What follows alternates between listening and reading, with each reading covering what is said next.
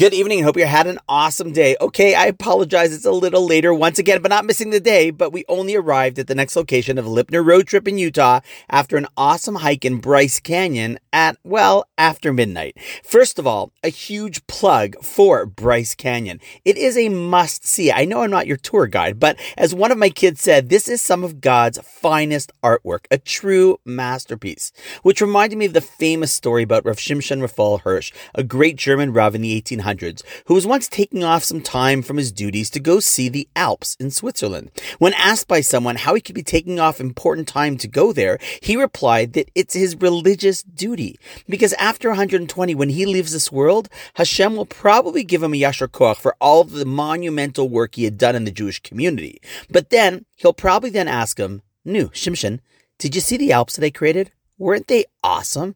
After all, I created them so that you could see my handiwork and enjoy it. And so, he said, I have to make sure to see and appreciate them.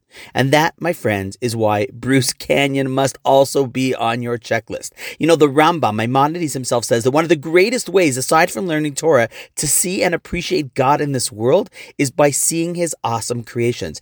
It has God's signature all over it. After all, when I say, did you see a Picasso or did you see a Van Gogh, we're not talking about the person, we're talking about what they created. And because of that, and seeing this awesome artwork of God's, the kids then asked if we could end our trip to Bryce with mincha because it was almost sunset.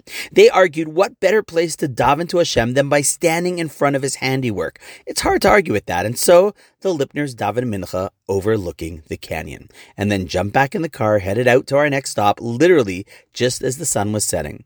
Have to say that this holiday is really quite full of what one might call holy days. And on that note, wishing you an awesome night, and I look forward to seeing you tomorrow.